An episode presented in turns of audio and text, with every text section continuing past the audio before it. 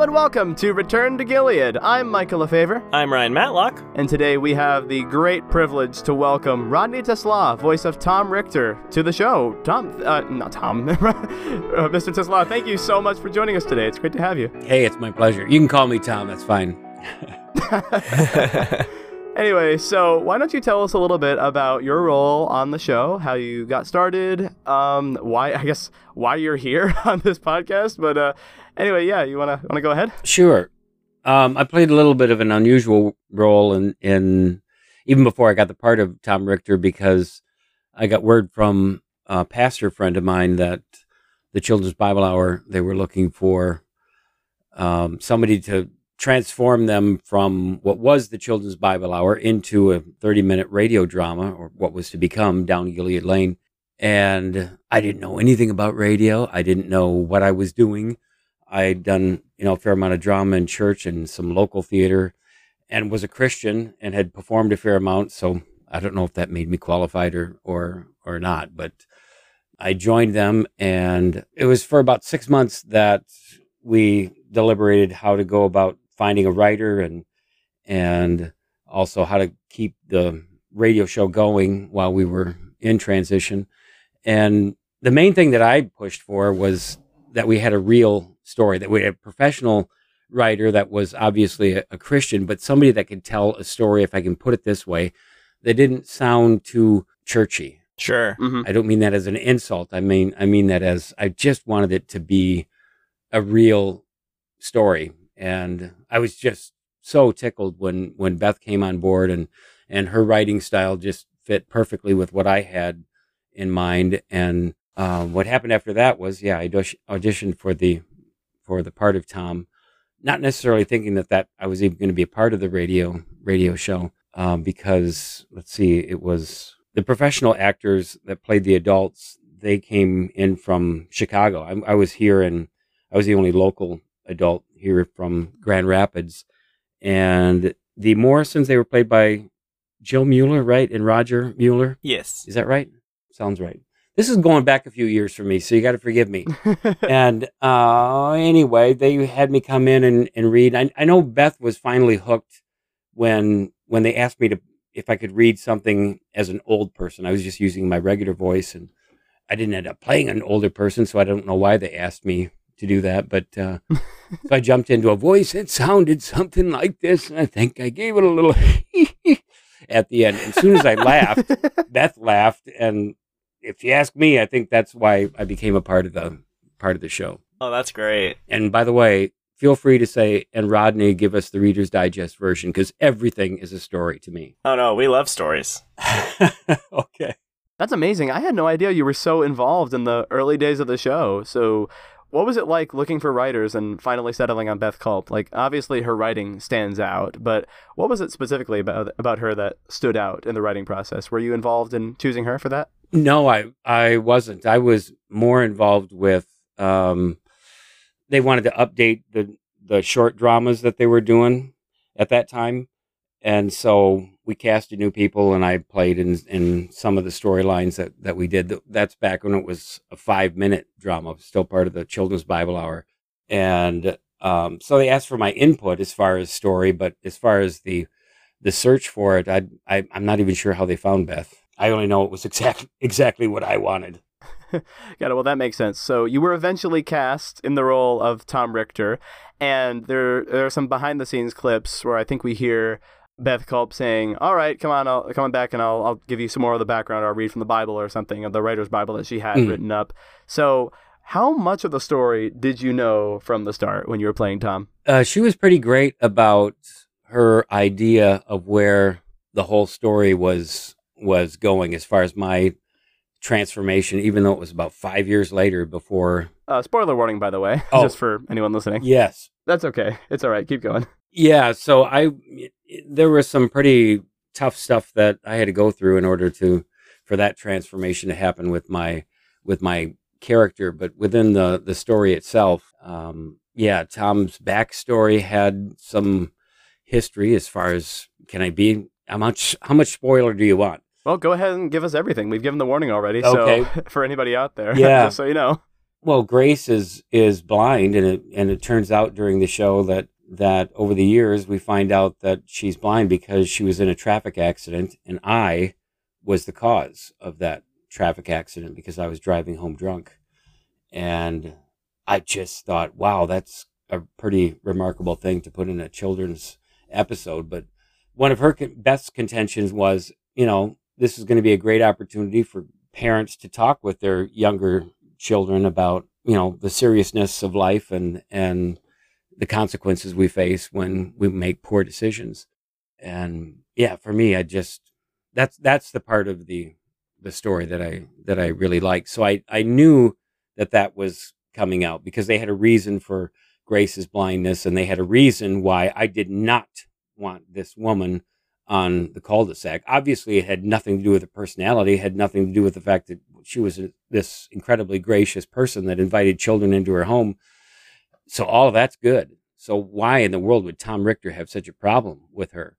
Well, that's the reason because I knew she knew the story and I did not want my story to get out. Yeah, in those early episodes, when Tom Richter finds out that Grace is talking to the kids or she's starting a Bible study with the kids in Beth's, and I think Leah Gartner's writing also, you can hear Tom start to change. And in your acting, it was great, where you come across like, oh, she's saying this to the kids and we get some incredible acting, if I can, mm. if I can, if I can say that on, on your part, I, with between you and Roger Mueller at the end of season three, where uh, John Morrison comes to confront Tom about what he's doing. So, you want to talk a little bit about that scene? Yeah, tell me specifically what what scene you're talking about. Uh, Mr. Morrison didn't, and I didn't have a whole lot of interaction, but yeah, on occasion we did, and oftentimes well, he was always so kind. He had this great voice too that was always just so gentle and made me feel like, boy, I should really like this person because I would in real life. And Richter, the character I was playing, really had to be like, you don't understand. This is not the way that I want it to go. And so he was wonderful to play off from because, quite frankly, my wife in the show, Monica, uh, played by who again? Uh, Joyce Bean, right? Yes, that was her name. Yeah um, she was a very strong character to which I was much more mild mannered and gave in to her in her way. But with John Morrison, again, you have a different sort of character being portrayed to me, someone mild mannered, where I felt I had a lot more freedom to express how I really felt. So I enjoyed those scenes with, with John because it gave me a lot of latitude to be upset. And he would still come back with, well, you know, Tom, here's what you need to think about he was great to work with. Yeah, and the scene I was specifically referring to was where Tom has hired a lawyer mm. to try to go after Grace and to keep Maya away from Grace. And John goes to Tom and he says, Look, I know everything, Tom, and I can't sit by while you mm. do this to your family. Right. And there's a scene where you start off angry about you have you have no right to come in here. Don't you think I like we may not be like a, a as warm and fuzzy a family as as you are, but we are family. And at the end of the scene, you're breaking down crying, it sounds like. So do you remember that scene? I do. I don't remember playing that quite that emotional, but I, I, I do know that I was taken back that this man was being gentle with me, even though I was clearly upset. Yeah, so tell us a little bit more. How was it acting uh, opposite these gray actors like the Muellers, or even some of the kids, or, or, with your family? What were what was it like playing the bad guy mm. on the during the during the recordings, but then stepping back and actually trying to be a nice guy, not during the recordings? well, first of all, it's it's always a pleasure to work with really talented people because you have to play off from whatever they give you. I'm a, I always look at it as my job as an actor not to like say the line the best way that I can so I sound good. It's to really listen to the person that's talking to me and what they bring to me. I have to match them there and meet them them there. So yes, to be able to have all of these different personalities come and, and bring out the the life or the anger or whatever the case may be. And my character was was very helpful because I really do. I I rely on the people I'm working with as much as anything that comes out of me because if they're not bringing it out of me, it feels out of place to me. Full disclosure, we tried to record this once. Um, we had to cut it short. So in that recording, you were talking about acting opposite Melissa Peerbolt, who played Tiffany Richter. So what was what was that like with her?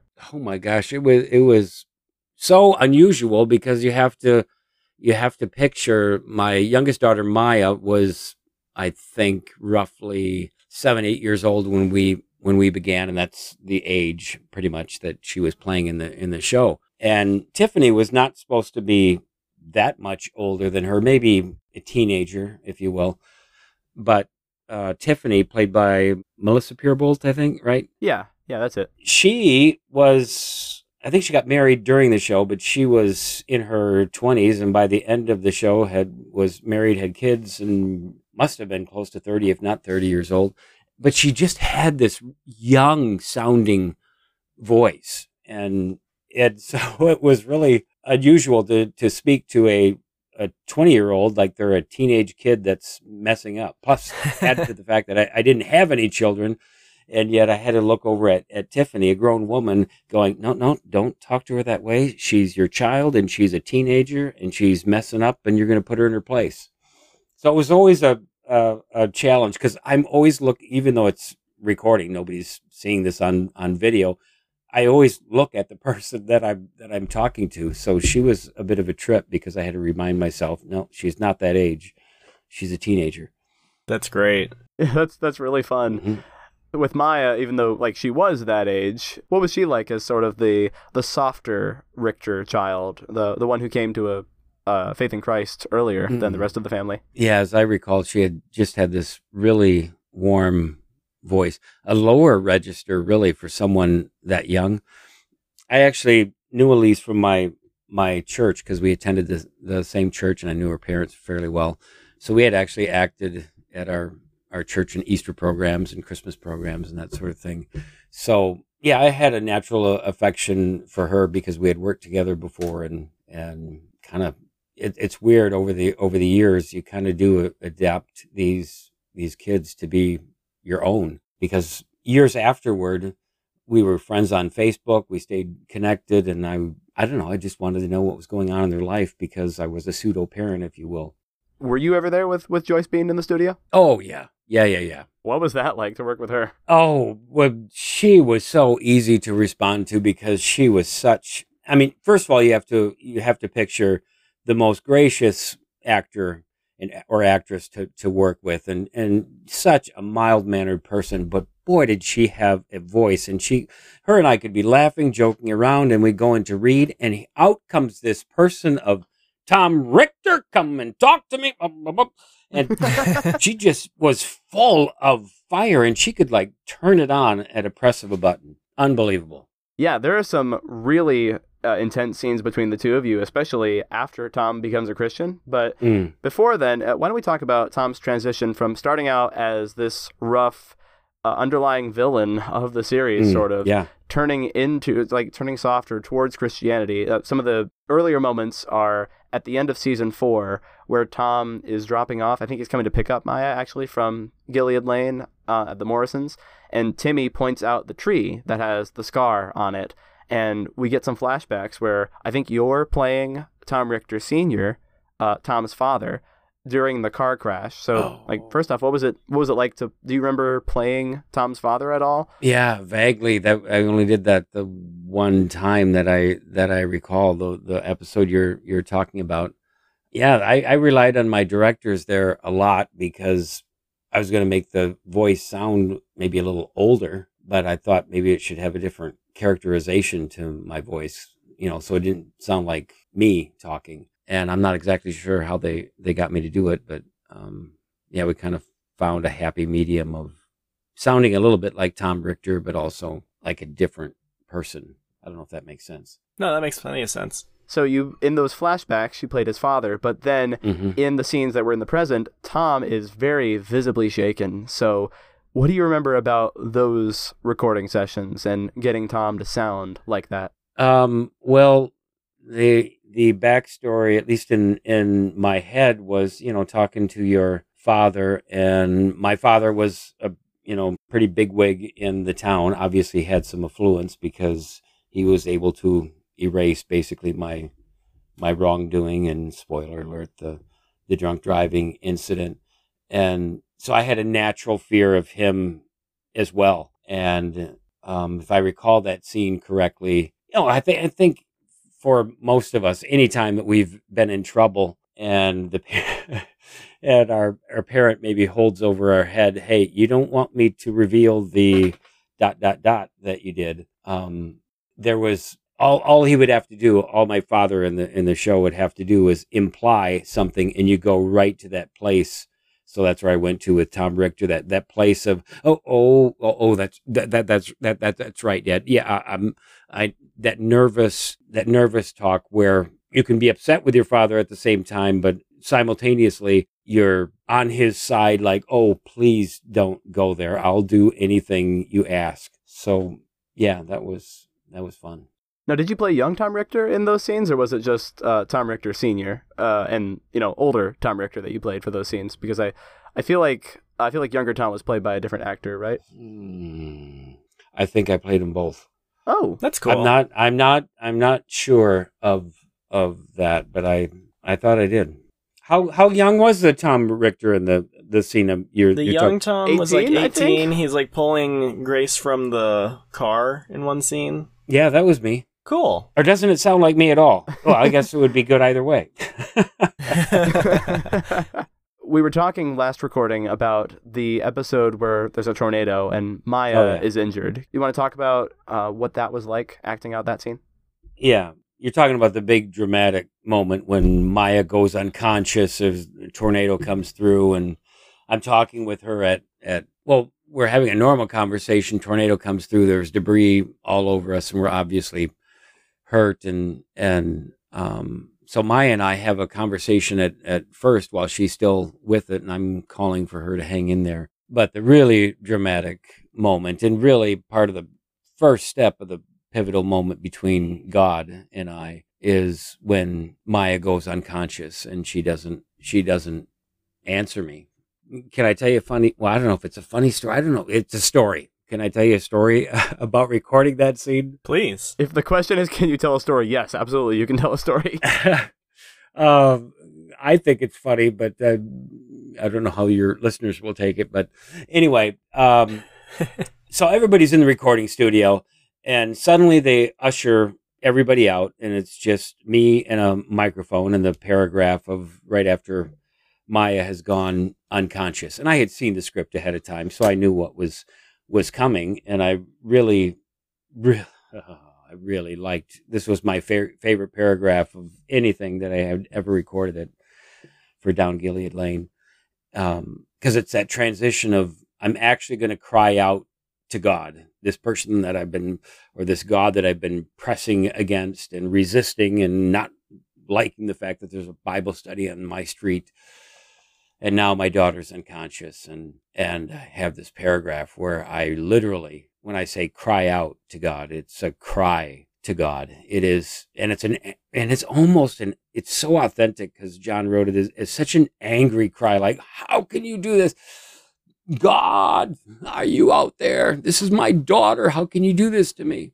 So you have to picture everybody has just been ushered out. Now I'm in front of microphone and and they say you know go ahead Rod, and I kind of at this point, this is years into the program, I kind of think I know what they want, and and so I just let it fly, and I cannot explain my acting. I believe it really more than I try to do anything. I I I want it to be natural. So I'm not one that is a method actor that goes back in time to a place when I was sad and I don't do any of that. I just read the words. I believe I'm there and somehow my emotions take me there. And what's weird is I don't have any children.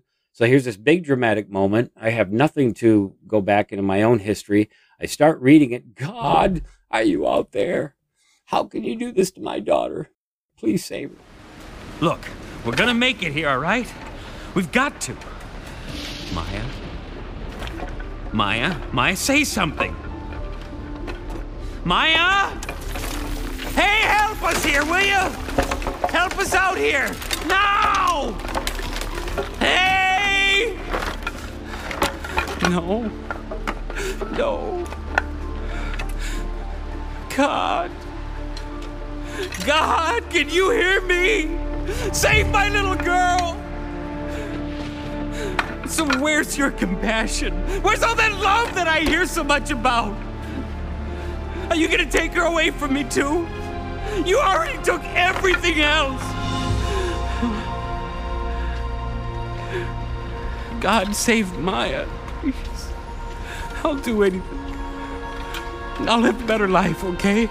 I'll be a better person. I'll do whatever you want. Just save my little girl, will you? Will you? When I do that, I'm not sad, and yet tears just come streaming. I'm a grown adult, tears streaming down my cheek. And I finish, and between you and me and the rest of the world out there, whoever might be listening, I kind of go to myself, hmm, uh, I think that was pretty good.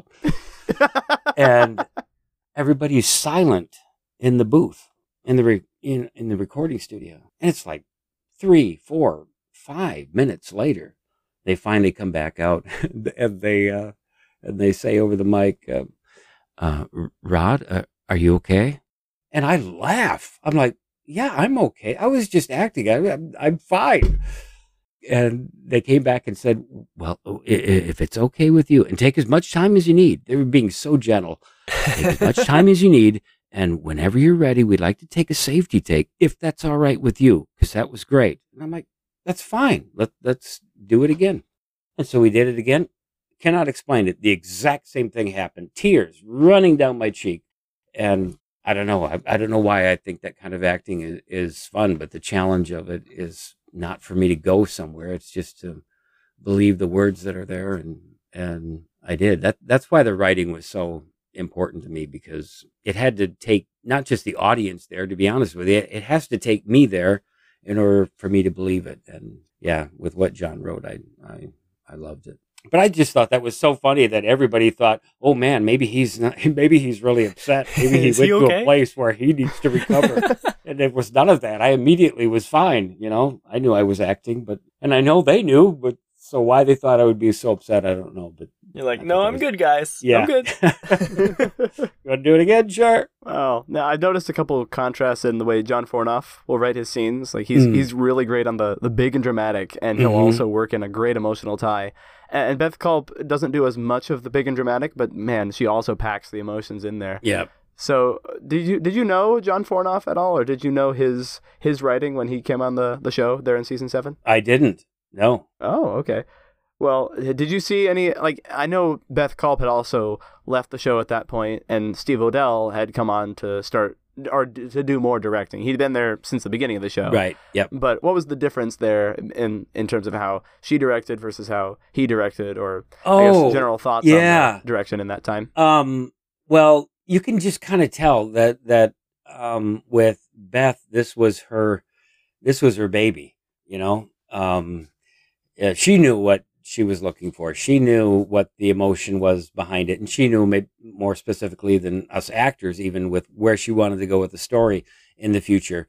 So there was a certain um, uh, specificity or um, even emotion behind what it is that she was looking for. And um, but I really liked working with with Steve too because he Steve O'Dell because I remember specifically he was directing the one where uh, the the tornado scene, and there was just this tremendous sense of of freedom where that doesn't say he he didn't have an idea of where it was going, it, but it was for me anyway. Like this freedom. Let's see what you have, and then we'll see if we need to kick certain lines in a certain direction, or I'll I'll tell you what's going on so, to make to put the story in context of how you are feeling in in that moment. And I think that freedom is what really helped me just let loose on some scenes like that. So both very beneficial in their own way. Yeah, it's it's interesting to hear to hear the difference just from uh, you know a listener standpoint Mm-hmm. uh, between those those earlier episodes. I think you can hear a lot of the director in the actors, a- as weird as that sounds. Mm-hmm. But the way the way the the director and with some of Beth's scripts, um, when I heard from the behind the scenes, she was very very specific about here is the specific way you read this line in the script, as well as what she said in the studio. Mhm. was was that true? Do you remember any of that? Yes, and and and again, to be to be fair, to really understand what's going on there, when the actors and actresses when we got together at first, we didn't have a backstory. You know, even in the first season, we're almost stumbling upon who our character is and how it is that we're going to respond in these in these moments. But over the years, yeah, you have a sense of who your character is, and you kind of want to stay in line with that. So we probably didn't need as much direction, and yet at the same time, we kind of needed to know the context and also where the story was was going. So I guess that's what I'm talking about. The, there was a uh, freedom with Steve O'Dell to okay, you know who you are. You you know the Morrisons. You know your own family. Now go ahead and, and read it your way, and then always interesting to to receive a, a, a note. At least it is for me. The challenge of okay, but bear this in mind, and see if you can bring that out in in how you're portraying your character.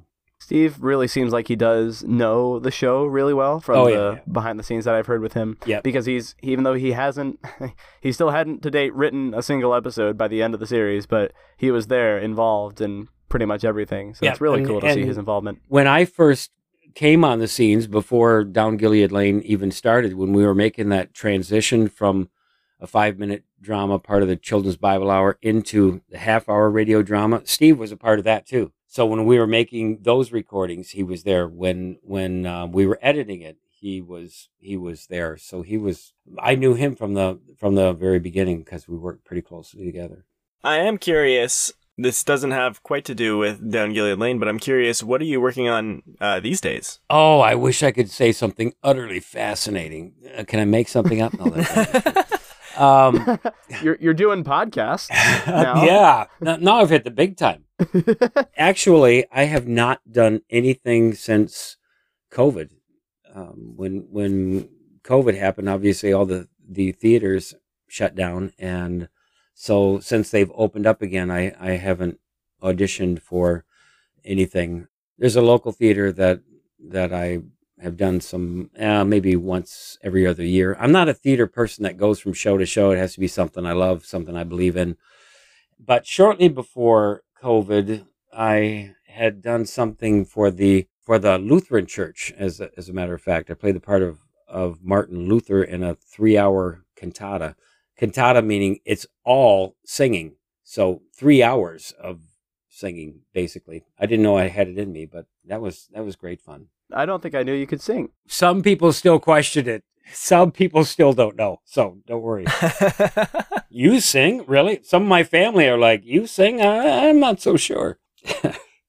Kidding. That's awesome. No, uh, but that's what was your theater background like uh, before you started working on Gilead? I, I think you'd alluded to that either earlier in the show. I had no background. Oh, what? I had no background. I, I, I wanted to be a superstar athlete in high school. I had to be persuaded in my junior year to, to finally try out for a for a, a show and then a, a musical. But after and, and get this, in my junior senior year of, of high school, never got the part I tried out for. I mean, I kind of thought I had it in me, but it I I matured really late, if you ask me.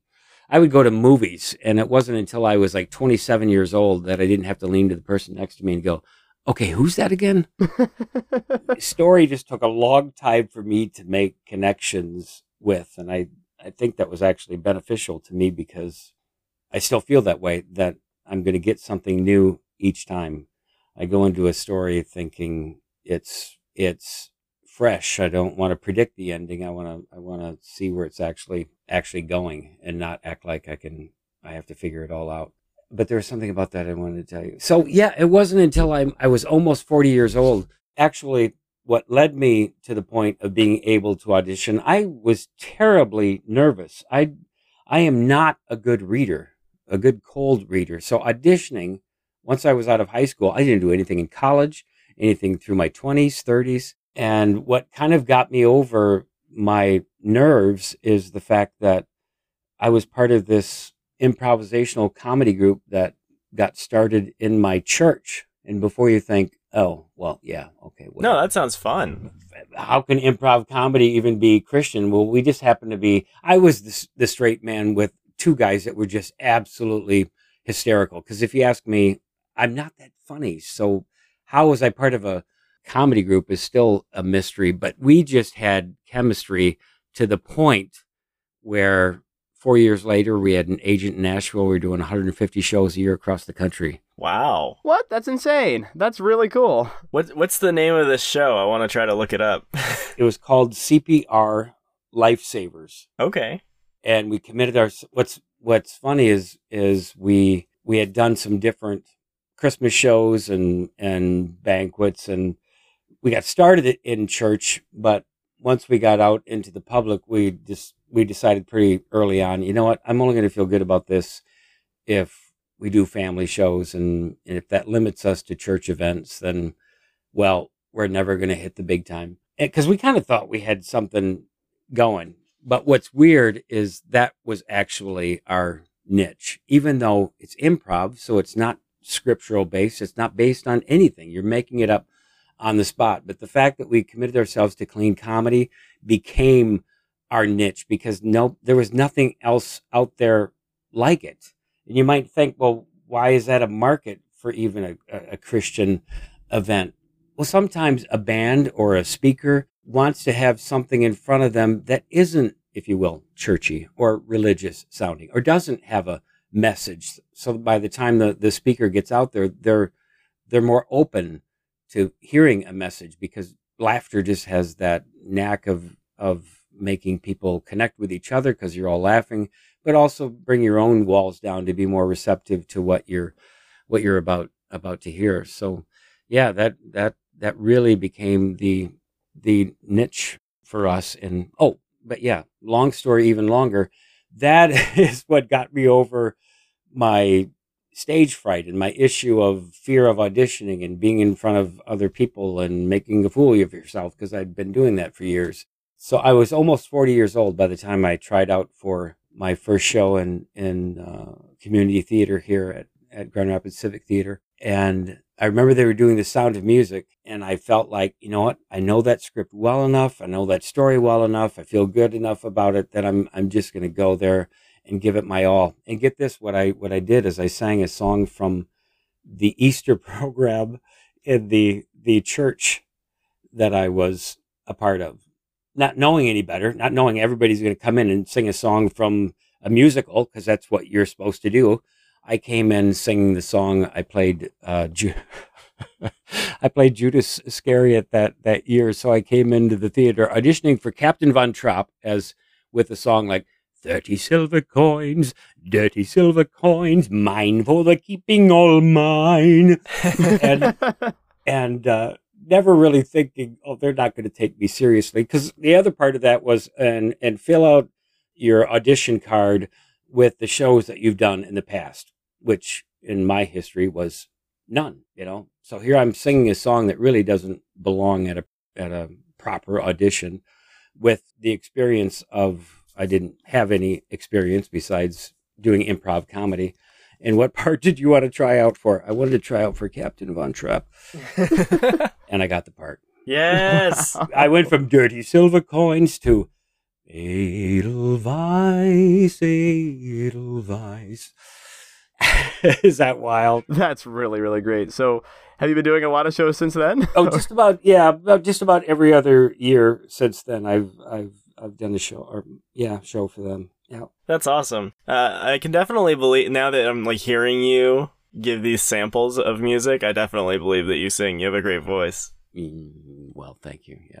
Yeah, it's it's there. Uh, jumping back to something you said a little bit ago about doing clean comedy and not necessarily having an overt Christian message. Mhm. That's sort of what Gilead is a lot of the time. You know what? That's true. Yeah, you wanna you wanna talk about that a little bit? No, go ahead with your question. I didn't mean to interrupt. No, I was gonna say that with Beth Culp's writing and John Fornoff's a lot of the time, and Laurie Twitchell, who was the main writer after uh, season six and, and onward, uh, with with their writing, a lot of the times it's the families, it's the the things that are happening around Coleraine, and Mhm. it doesn't always need to be shoehorned in that this is what God is doing in these people's lives, but it just comes naturally from those situations, and it, it doesn't have to have a moral uh, at the end, because when you have good story and good characters, it, you can uh, people relate to that, and you can see God in that. I am so so glad that you finished the end of that question because that's it. exactly. No, it is. It is. That just seems to be lacking sometimes in our in our understanding when we think of church and we think of Christian writing. That we automatically think it has to be God, God, God, because we've forgotten that it's all God's story. I mean, I live my workaday world, and guess what? I live as a as a Christian. I'm 59 years old. I know that the role that God plays in my in my life, and you know what?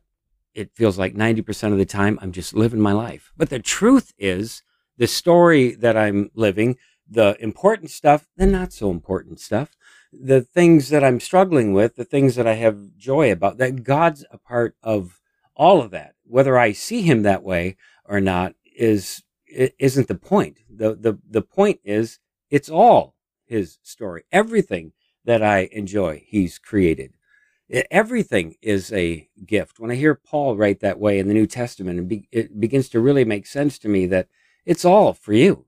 You know, he did it all for you. That, that, that Jesus lays down his glory for you. Oh, and by the way, you receive that glory in heaven. It's all for you.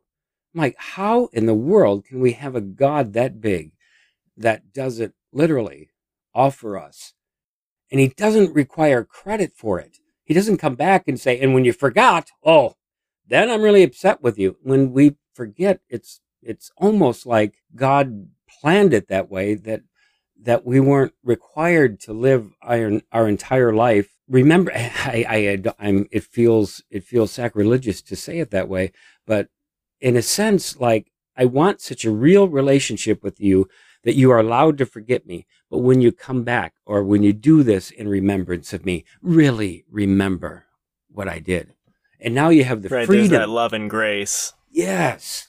And that's what comes through to me in, in, in those stories is, is the reality of you, especially that message to kids. You can go about living your life struggling with your parents, struggling with your siblings, struggling with your friends, and celebrating at the at the same time. And God's a part of all of it.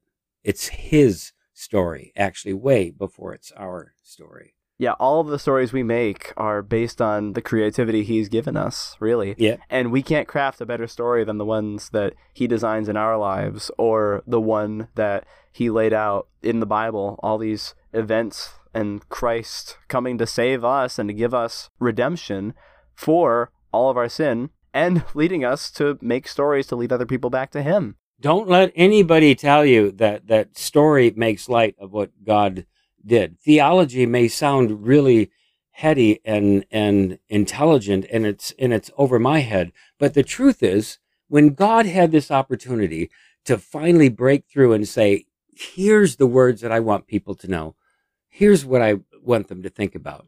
The Old Testament, full of stories. And then he sends his, his son, this, this breakthrough moment, this huge moment that angels and, and people should be rejoicing. Here's this huge moment. His son is born and raised. And when he begins to teach, he tells stories. There's something about a story that give, allows human beings, human beings, whether we're thinking spiritually or, or not spiritually, that make us see things differently. Yeah. Now, speaking of stories, sorry. Um, we no, that's that's okay. Speaking of stories, we don't really know a, a, ton about what went on behind the scenes for all mm. the recording sessions. So the the bit that you've given us is really really great. Mm. It's it's cool to hear about the directors and the other actors and what they've said and stuff like that. Do you have any other stories that you can share from recording this sessions? Is just, mm. This is just Rodney's by Rodney's story hour. yeah. just in general, some of the most fun that I had is you have to picture yourself you show up at a recording studio with all these other people and we receive our script and and of course what you do is you you you skim through and you look for the lines that that you have and and you think about how you're going to deliver them and you kind of work them out in, your head.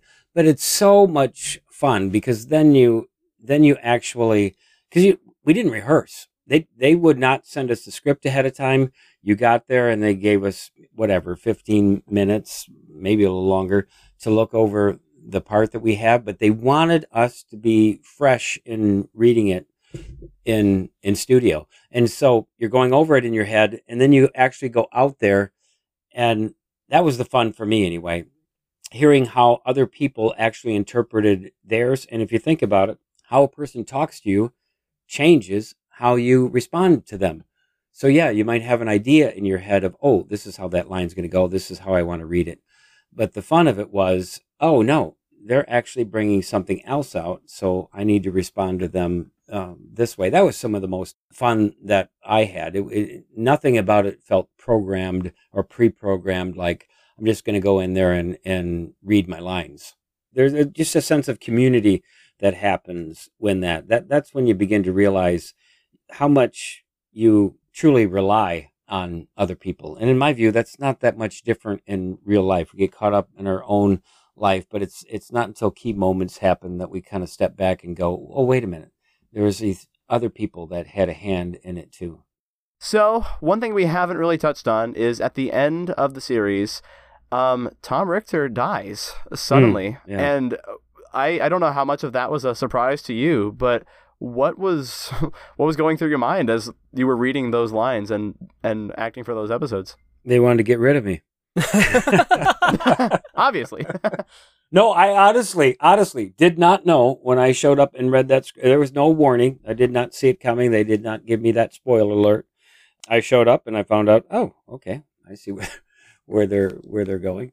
So yeah, that was a bit of a, a surprise, but I always like a good challenge, and and then they did tell me at that time that that that wasn't the actually the, the end of Tom Richter. That I was going to come back for some other poignant scenes in that final season, like a uh, I think it was a voicemail that I had left. Oh, you guys might know better than I. Yeah, yeah, you left a voicemail for Tiffany. Yeah, so that was an unusual phone call to get to. We know you we've killed you off, but now that you're dead, would you mind coming in and reading some more? oh, sure. It was great fun, obviously. So, from an actor's standpoint, Tom's arc was was his arc. Do you think his arc was complete as far as coming through from the beginning, being the villain, transforming midway through, and finally having his death be the inciting action for his wife to come to Christ? Yeah. Well, I'm biased, so my my bias is that what I really enjoy is um, everybody thinks it's it's fun to play the the the good guy. I think it's like the hardest. Like to play Jesus in in a in a church drama, you don't want to press that too much. I had fun playing. Uh, one of the most fun roles in church I had playing was was Peter because here's a guy that's always putting his foot in his mouth. You can say lines a lot of different ways. You don't have to be afraid to make a mistake. So what was fun about Tom's arc is is the changes the person goes through. That's always for me the most fun. So yeah, um, playing somebody a little bit gritty with with the people of the neighborhood, and especially John Morrison, and then you know a little bit more mild mannered with with my wife Monica. So that was fun in the initial seasons, but then to have this great transformation where I moved from non-Christian to Christian because now everything from here on in there's a marked there should be some sort of a marked difference as far as how this person talks with everybody. And sure, he he struggles just like everybody else to be the person he wants to be, but but he truly becomes a different person. And then in the end, to have not just Gilead Lane end, but the end of my character, I just saw as the as such a great arc in the in my own part in the in the story. I, I loved it. I, I I wouldn't have wanted to play a different part. Yeah, I realized as I was listening through that this series really isn't the story of the Morrisons, although they're right there and they do have their stories. It's much more the story of the Richter family and of Tom Richter. Those episodes really made it seem like he was even maybe not more significant character than the, than the the Morrisons, but a really really significant character. The thing in every story is you got to have a rock solid basis of what is the driving force behind the story. And by far and away, the Morrisons carried that. And in the early years, especially, the Richters were the almost the opposite anecdote to the Morrisons. So that was fun. But if you, you know, you can't have a bunch of, you, you can't have a wacky family that's kind of messed up really portray a, a story that represents anything that sounds like a, a Christian Christian drama.